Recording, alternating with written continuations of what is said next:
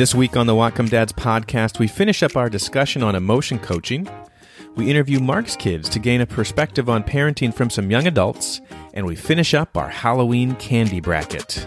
I'm Nathan Dwyer, and I'm alongside my co host Mark Bagley, and for the second week in a row, special guest co host Ross Zimmerman. Welcome back, Ross. You made it back. Round two. Let's go. A big, big question Is the baby still sleeping through the night? Yes. I'm happy to report that we are still getting our recommended hours of sleep per night as parents, and it feels So, really so, good. so, so we didn't jinx it last week. no, thankfully not. Excellent. I'm going to keep talking about it. Second question Did you uh, do any emotion coaching to a five month old in the past week? It's funny that you mentioned that, Nathan, because you know I, when I was reading the book, I didn't really see many opportunities of me to do that for Levi, considering he's not talking and not communicating with us verbally. But uh, I feel like there still are options for me to practice and get some emotion coaching in in terms of uh, if he's seeming upset or if he's you know crying or and, and trying to not assume that everything is okay even though i'm trying to comfort him and um, you know try to keep him calm and and shake him from his unsettled state. Making sure that i recognize that things might not be okay with him emotionally or mentally and not say it's okay or everything's fine because there's a chance that in his head it's not. And uh, i just need to make sure that i'm doing what i can in my power to comfort him and and uh, make him feel better but not assume what he's feeling Well, you're going to do great. But if you need practice, what do you think if our next like group poker game we just practice emotion coaching each other throughout the evening? Do you think that would go over well?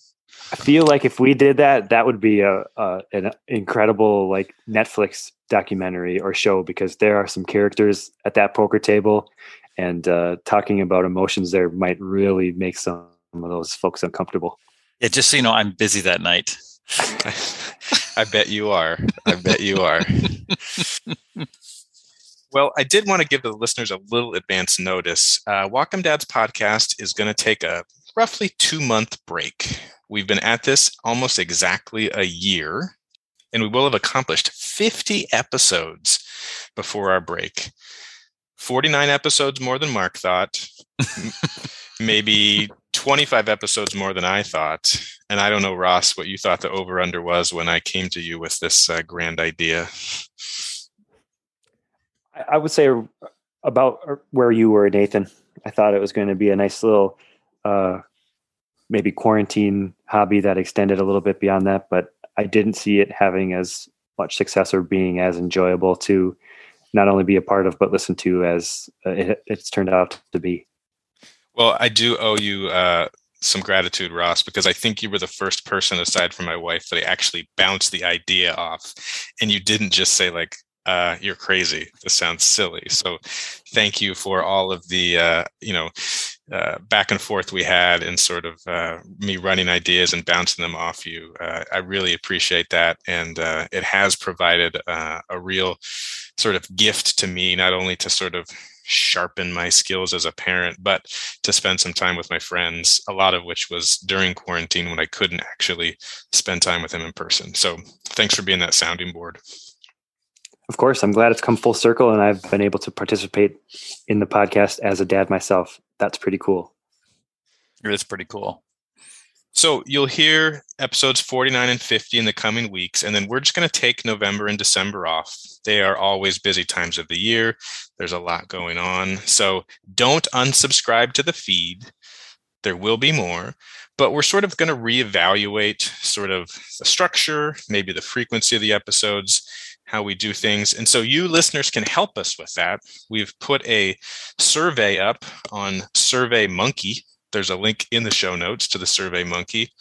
And if you listen to the show you know pause right now take maybe three minutes and just give us some feedback. It's going to help us really know what you might be looking for moving forward. We really appreciate you listening. You get a two part season finale in episodes 49 and 50 coming up and then you won't hear from us for a little while.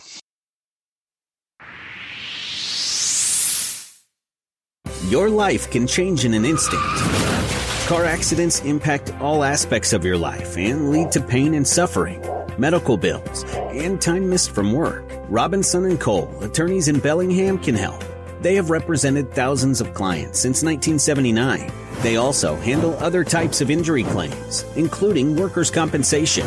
Consultations are always free and are available in Spanish. Robinson and Cole. When you need us, we will be here. Well, Whatcom Dads podcast fans, we have two very special guests for you today. We have the son and daughter of our co-host Mark Bagley here. We have Ali Bagley and Ben Bagley. Folks, thanks so much for joining us. We're glad you're here. We're happy to be here. Yeah. Thanks for having us back. I've listened for so long. I'm so excited to finally be on. For those uh, who haven't been following along the entire time, why don't you re- remind folks uh, a little bit about yourself, your age, all that fun stuff? Well, I'm Ali. I am the oldest. I'm 25. I work as a consultant and I just moved to Boston in June. I'm Ben. I am just turned 22. I'm a senior at Western right now. I'm majoring in statistics and journalism. I'm going to graduate this spring. Right on. Awesome. Let's cut straight to the chase. Your dad tells all the listeners all the time how strict he was with you guys. Let's hear it straight from you. Was he really that strict? And if so, uh, did it work? Yes. Yeah. but he wasn't strict in a mean way. He was strict in a don't disappoint me way. And if you do disappoint me, you're going to feel sad because I'll be disappointed. Yeah, he, he did a he did a very good job as we were growing up. Is especially when we were younger. Um, there was he, he was strict. He held us to a high standard of, of what he expected of us. You know, he would push us. He would he didn't want us to you know be talking back or leaving clothes on the floor like that kind of way. We did a really good job of as we grew up, like as we went from elementary school to middle school to high school, he took the foot off the gas in a really good way. Where it was still present, he was always present in our lives, still strict through high school, but a little less so than middle school. And in college, a little less so than high school. And so he did a good job of pushing us early so that on the back end he didn't have to push us as much because we already knew what the expectations and all that kind of stuff. So I'm, I'm actually really happy that he was strict because now that he's not anymore, it kind of makes it all more worth it, if that makes sense. You know, he says that he was so strict, and and you're right. We we've talked about that on the podcast. Do you wish he was less strict, or do you think he's just really being hard on himself? Yeah. I think he's being hard on himself. He was the perfect level.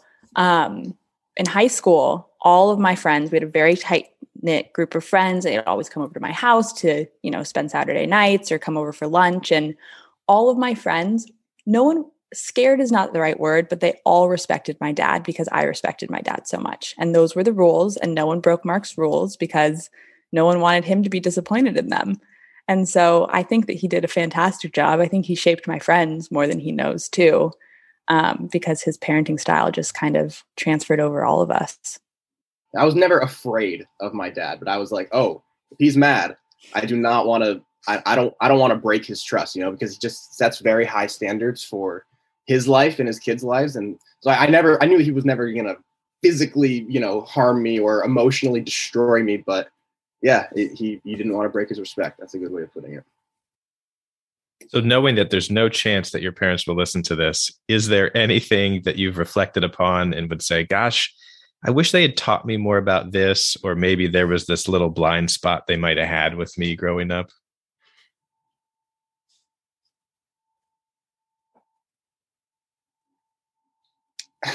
Honestly, no. Yeah, I can't. I also have to say no. Yeah, they did a great job. I, have talked to my parents about this before, and especially when I'm getting now to my you know early 20s, but meeting other kids my age who have their own family lives and their own stuff and and they have stuff they struggle with nowadays whether it's socially or emotionally and there's a lot of things that I don't feel like I struggle with and I credit all of that to my parents and I I've, I've talked to them before and I'm just like you guys did a really good job raising me you know you were you were strict and you were present and you were there but also super supportive and super caring of all my interests and everything I wanted to do. And I mean, we're very open. I tell them most everything and they listen and they don't judge me. And they're just like, that sounds great. That sounds cool. Tell me more about it. they've really been super supportive. And I honestly thinking back, can't I, I would raise my kids the same way and I'm pretty happy with what they did. Yeah, I agree. Something that I really value, and especially growing up and seeing my other friends and their family dynamics, is like Ben said, they were strict with us and they let off the gas as we got older. And now we're friends. I mean, my parents are some of my closest friends. I know Ben is also just as close with our parents. And the four of us really value the friendship that we have now that Ben and I are in our 20s and we can have a nice dinner with our parents and talk to them about their lives too. So, Ben, you had talked a little bit about uh, when you talk with your friends who are struggling with various things in their lives. Can you help some of our listeners understand a little bit about some of the struggles that young adults are dealing with today? It's hard emotionally to like mature and to realize what it is to be an adult and to realize what it isn't to still be like a high schooler. Um, and there's just a lot to it there. There's a lot of, you know, emotional maturity, forgiveness, listening, communication. It's really hard to learn how to do all that things. And the only reason that I feel like I'm kind of competent in it is because my parents not only did all that with me, communicated their feelings to me, talked to me, listened to me, but I also noticed them doing it to each other. Like in the kitchen at dinner time, even if they had a minor argument, like my parents hardly argued growing up, but they would talk and listen and get past the argument and it'll be fine you know? And so i learned from them how to listen and how to communicate and how to deal with complicated emotions. And now i'm when i'm noticing you know other parents who didn't do that with their children now their children have trouble with it later on in life. So yeah i i, I learned from them how to love in a way even though i don't still really don't even know what that means if that makes sense well i'm 25 and when i think of the age 25 i think of people who are, you know, adults. and I don't see myself as an adult yet. I mean, obviously, I've graduated from college, I have a job, and I have an apartment, and um, I'm, I'm doing those things. But at the same time, I'm still, I still feel like a kid, especially when I'm with my family. Um, I don't feel like I am a 25 year old. And so that's something that I think we're all figuring out and dealing with. And, you know, especially how our lives transfer into our professional lives and figuring out um, what it means to be in the workplace. I started my job or my career with a lot of young people. The oldest person that I worked with was 32. And so we kind of made our own rules. It was very relaxed, but we were able to make a lot of mistakes because my superior was two years older than me and it wasn't a big deal.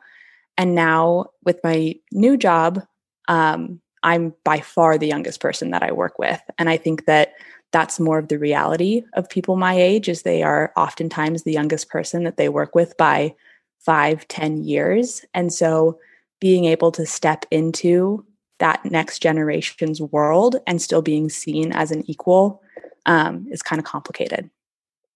What is your favorite thing to do with your dad? My favorite thing to do with my dad, and I know he's mentioned this on the podcast, but ever since I was little and still now to this day, I go love to shopping. go grocery shopping with my dad on Saturdays. Saturdays. I've, I've been listening. I've been, I've listening. been listening. Yep that has been such a treasured tradition. Every time that I came home from school, um, even now when I fly home to Seattle, up to, go up to Ferndale, I am so excited to go grocery shopping with my dad on Saturday mornings. That's awesome. I honestly think it's watching a Dodger game. Um, if, I mean, I'm sure he said it as many times as he could. He's a huge Los Angeles Dodgers fan. Um, the, baseball games go from April to October. Um, and especially in high school, I worked some, you know, nighttime jobs from like seven to 10 ish.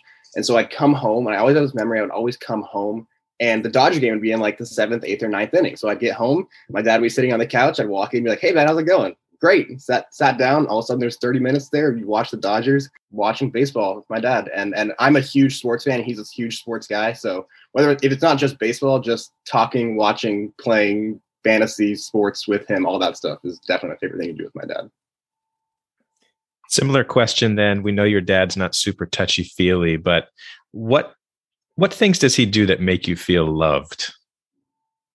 something that my dad has done for me in the past.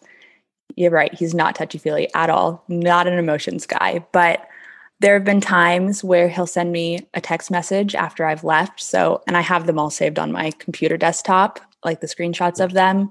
Um, there was one he sent me after being home for a summer, and I was back at school, and he said something along the lines of, Thanks so much for bringing your light into this home for the summer. It was so special to have you. Um, when I passed the CPA exam, he sent me a text message that said, I smile every time I think about you passing the CPA exam. I'm so proud of you. And so it's just those little text messages are really, really sweet. Yeah, he he he what he, he says I'm proud of you, uh, but not too much. It doesn't matter. But once in a while, some I'll do something good. I'll get a scholarship, or I'll pass something, or I'll finish another year of college. And he sent me a text, and he's like, "Hey, buddy, I just want to let you know, like, I'm super proud of you. You rocked it. I love you so much. You're doing so good in everything you're doing. Keep it up." That makes me feel very loved. That's great. That's awesome. We know that you have busy lives as young adults. And so thanks for taking some time to spend with us today and uh, look forward to seeing you guys in the near future. Thanks, Nathan. Thanks, Chris. We're happy to uh, have been here. If I can, really quick before we go, Nathan, I would like to say, you know, thank you to you guys for hosting the podcast, but also I think um, you people's friends are a reflection of their character. And so thank you guys for being friends with my dad because you are both fantastic dads in your own sense and you reflect the the traits in him that we love. You know, the the how caring you guys are, how funny you are, how all that kind of stuff. You three together are like eat I see a dad in all three of you. Um, and I, Ali and I both love you guys, and just thank you for being his friend. He loves you guys, and all three of you together are just just the best. So thank you guys. We love you all very much. Thanks Appreciate for saying that. that. Thanks for Thank saying that, Ben. What Ben said. All right, guys. Take care. Thank Thanks, you. man. Bye. See ya. Bye. Well, you guys came back to talk more about emotion coaching. You haven't had a lot of time to practice. And Mark, maybe sometime in the next decade or so, you'll have grandkids to practice this stuff on. Have you given any thought to that? Oh no, no. The book made it very clear that this is not the responsibility of the grandparents. It made it very clear. Collaborative effort. You, you can you can give the book chapters to your kids when they have kids. Yes, I will do that. Nathan, that can be your baby present to them when they have children. This book. Perfect. I love to be the guy who gives people books. the second chapter of the book, which we'll talk a little bit about, talks about four different parenting styles. These are all loving parenting styles. Everyone has the best interest of their child at heart. Everyone is concerned about their child's well being. Everyone wants to protect their kids. But this is just four different styles that have been observed in the research. And there was a little self test in the book that if you do the true or false quiz, it can help you identify what your parenting style is. And I'll tell you, done the emotion coaching video series, um, and I only barely, and I mean barely, scored emotion coaching as my top parenting choice. So, uh, despite my best efforts, I still probably have some work to do just for based on these descriptions, the four categories are dismissing parent, disapproving parent, the laissez-faire parent, and the emotion coaching parent. Uh, Mark, once you read through these, did any description hit home for you?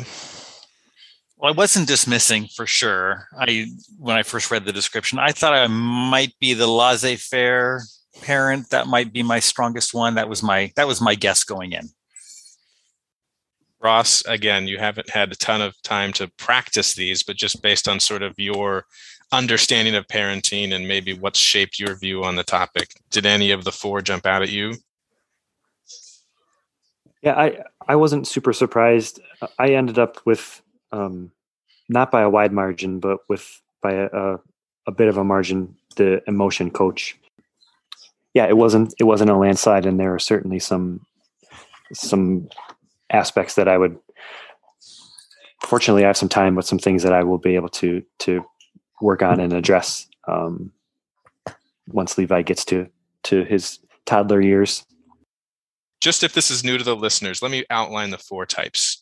So the dismissing parent is the type who would sort of tell the child, all right, your feelings really aren't important. They would often say things like, you shouldn't feel that way, or it's not a big deal, or don't worry about it. That parent really just wants the negative emotion to go away. The passage of time will heal all ills. This takes the form of maybe distracting the child from a negative emotion or maybe bribing them away from it like hey well you're upset about your bike getting broken. Let's buy you a new one. And then all of a sudden we've moved on and gotten past the negative emotion. Contrast that with the disapproving parent who is the one who will criticize an emotion. This might be sort of the don't cry about that. Only wusses cry. You're not much of a man if you cry about that. You shouldn't feel that way. And so under that parenting style no negative emotion is okay it all has to go away. It's all a sign of weakness. The laissez faire is more of the, oh, I really value your emotion. Uh, I respect that you're feeling that way. Let's just let you feel that way and not do anything else about it. Um, the, I think that's part of the first three steps in the emotion coaching, but they fail to take advantage of that opportunity to have some intimate connection with the kid and use that as some kind of guidance or problem solving with the kid.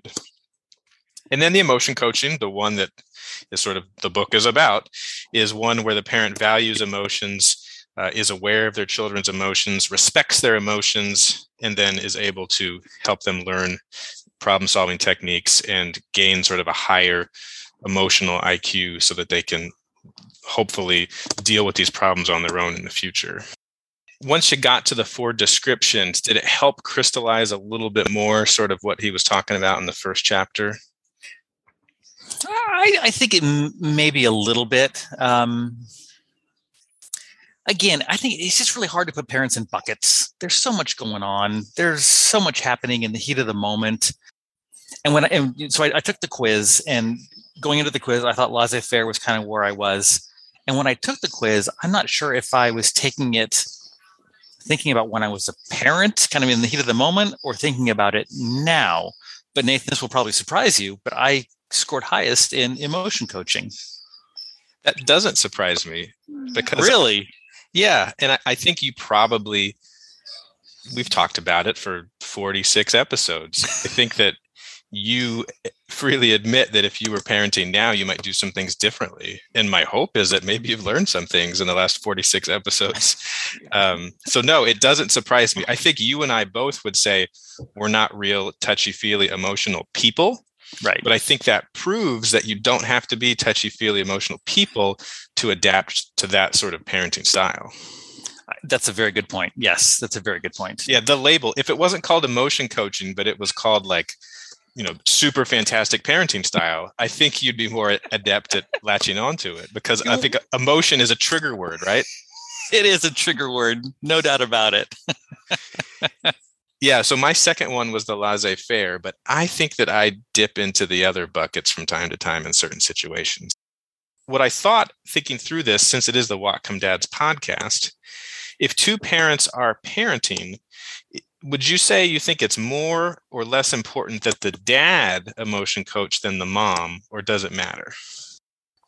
You know nathan i think it's i think they're both equally important I think that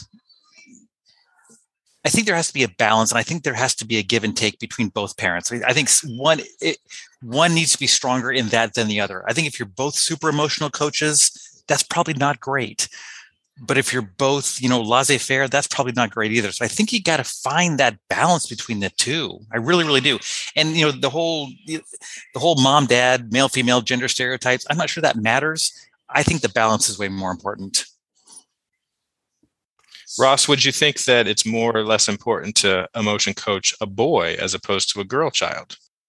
Important? No, I don't think. I don't think the importance is really significant. However, I would say that there are probably some stereotypes or norms that may make it more beneficial to emotion coach a boy versus a girl I'm not saying that that is, you know, a good thing, but I feel like there are certain stereotypes that are that are put on boys that kind of discourage the sharing of emotions and the the saying of of how you feel or or what's going on in in your mind. You know both uh, boys and girls will be able to benefit equally from it but yeah i th- i think there is a strains that might be placed on on boys to um make them withhold their feelings a little bit more Yeah, I asked the questions only because I think that it's probably harder for dads to do this stuff. Mm-hmm. And it's probably because men are less in touch with their own emotions. So if I can't name my own emotion, how am I going to name my kids' emotions? I mean, Right. it, it gets really tough. And then I think traditionally, some folks would say, like, well, you shouldn't, the, the boy has to be tough. The boy has to just get over it, rub some dirt on it, get back out there. And so I think it would be less likely that people would try this with with a young boy. And I think, though, you know, the most important thing is no matter what parent is the emotional coach, the other parent has to support that and can't work against it. Right. Certainly. Yeah. I was I was just going to say, going back to what Mark was saying, it has to be consistency. I think it's very confusing for for anybody to be in a situation where things aren't consistent one day to another or one parent to another. Well, obviously, I recommend this book to folks just as a resource. I think I'll close our time on this topic with a quote from chapter two in the book that I think sums it up pretty well. Uh, he writes When children feel emotionally connected to their parents, and the parents use this bond to help kids regulate their feelings and solve problems, good things happen. As stated earlier, our studies show that children who are emotion coached do better in terms of academic development, health, and peer relationships. They have fewer behavior problems and are better able to bounce back from distressing experiences. With emotional intelligence, they're well prepared to handle the risks and challenges that lie ahead. Before we wrap all this up, there is one unfinished piece of business. Mark, do you know what I'm talking about? Uh, this is probably one of the most important things we've done in the 48 episodes so far.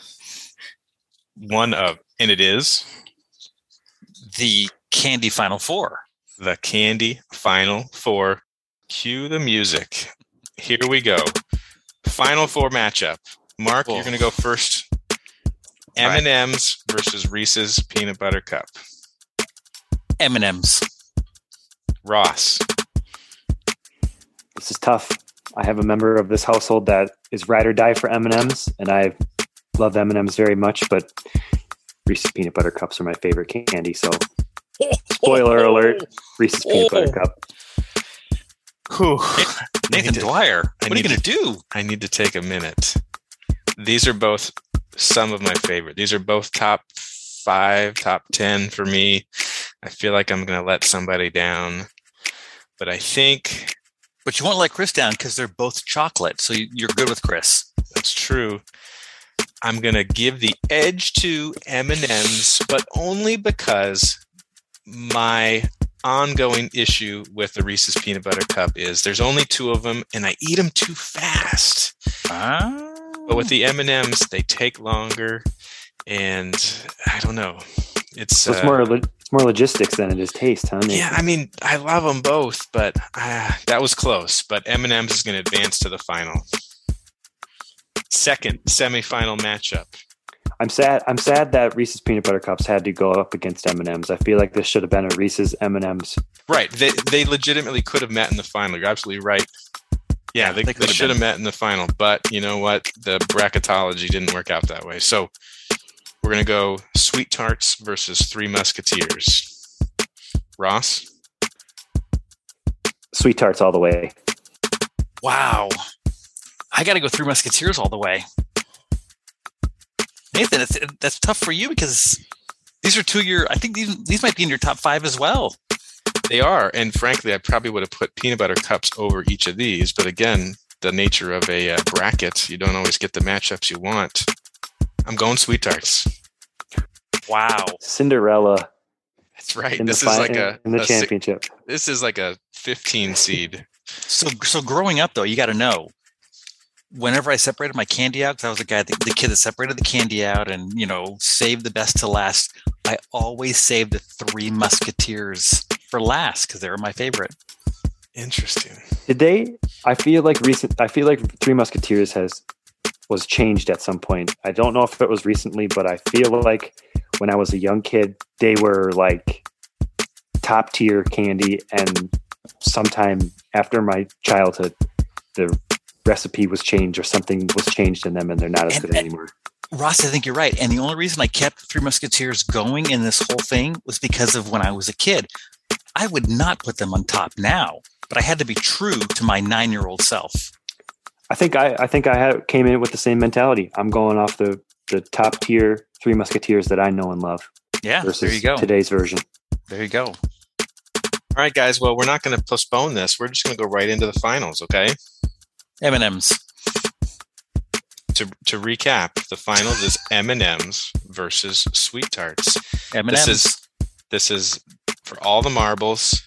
The big prize, M&M's. Ross. I'm honored to officially crown the candy champion of M&M's. You know what? I was going there anyway, so it's unanimous. Ladies and gentlemen, three dads, four dads actually, over the course of over the course of four weeks. The time you spent listening to us debate candy, you'll never get back, but we appreciate the listen.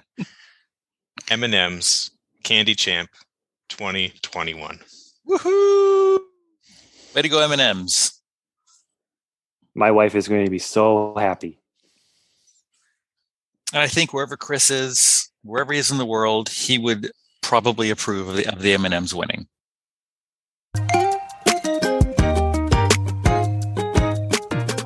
Thanks again to Allie and Ben Bagley for joining us. And as always, thanks to our sponsor, Robinson and Cole Attorneys. Make sure you check out our listener survey. There's a link to it in the show notes. As always, you can reach the show via email at whatcomedadspodcast at gmail.com. Next week, part one of a two part season finale.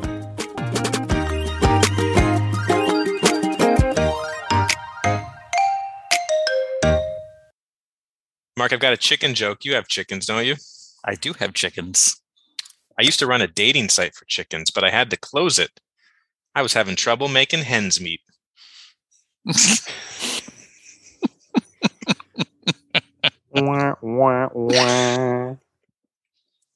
So do you guys know what you call a hippie's wife? What? Mississippi. Ah. After an unsuccessful harvest, why did the farmer decide to try a career in music? Why? Because he had a ton of sick beats. Oh. Sick beats.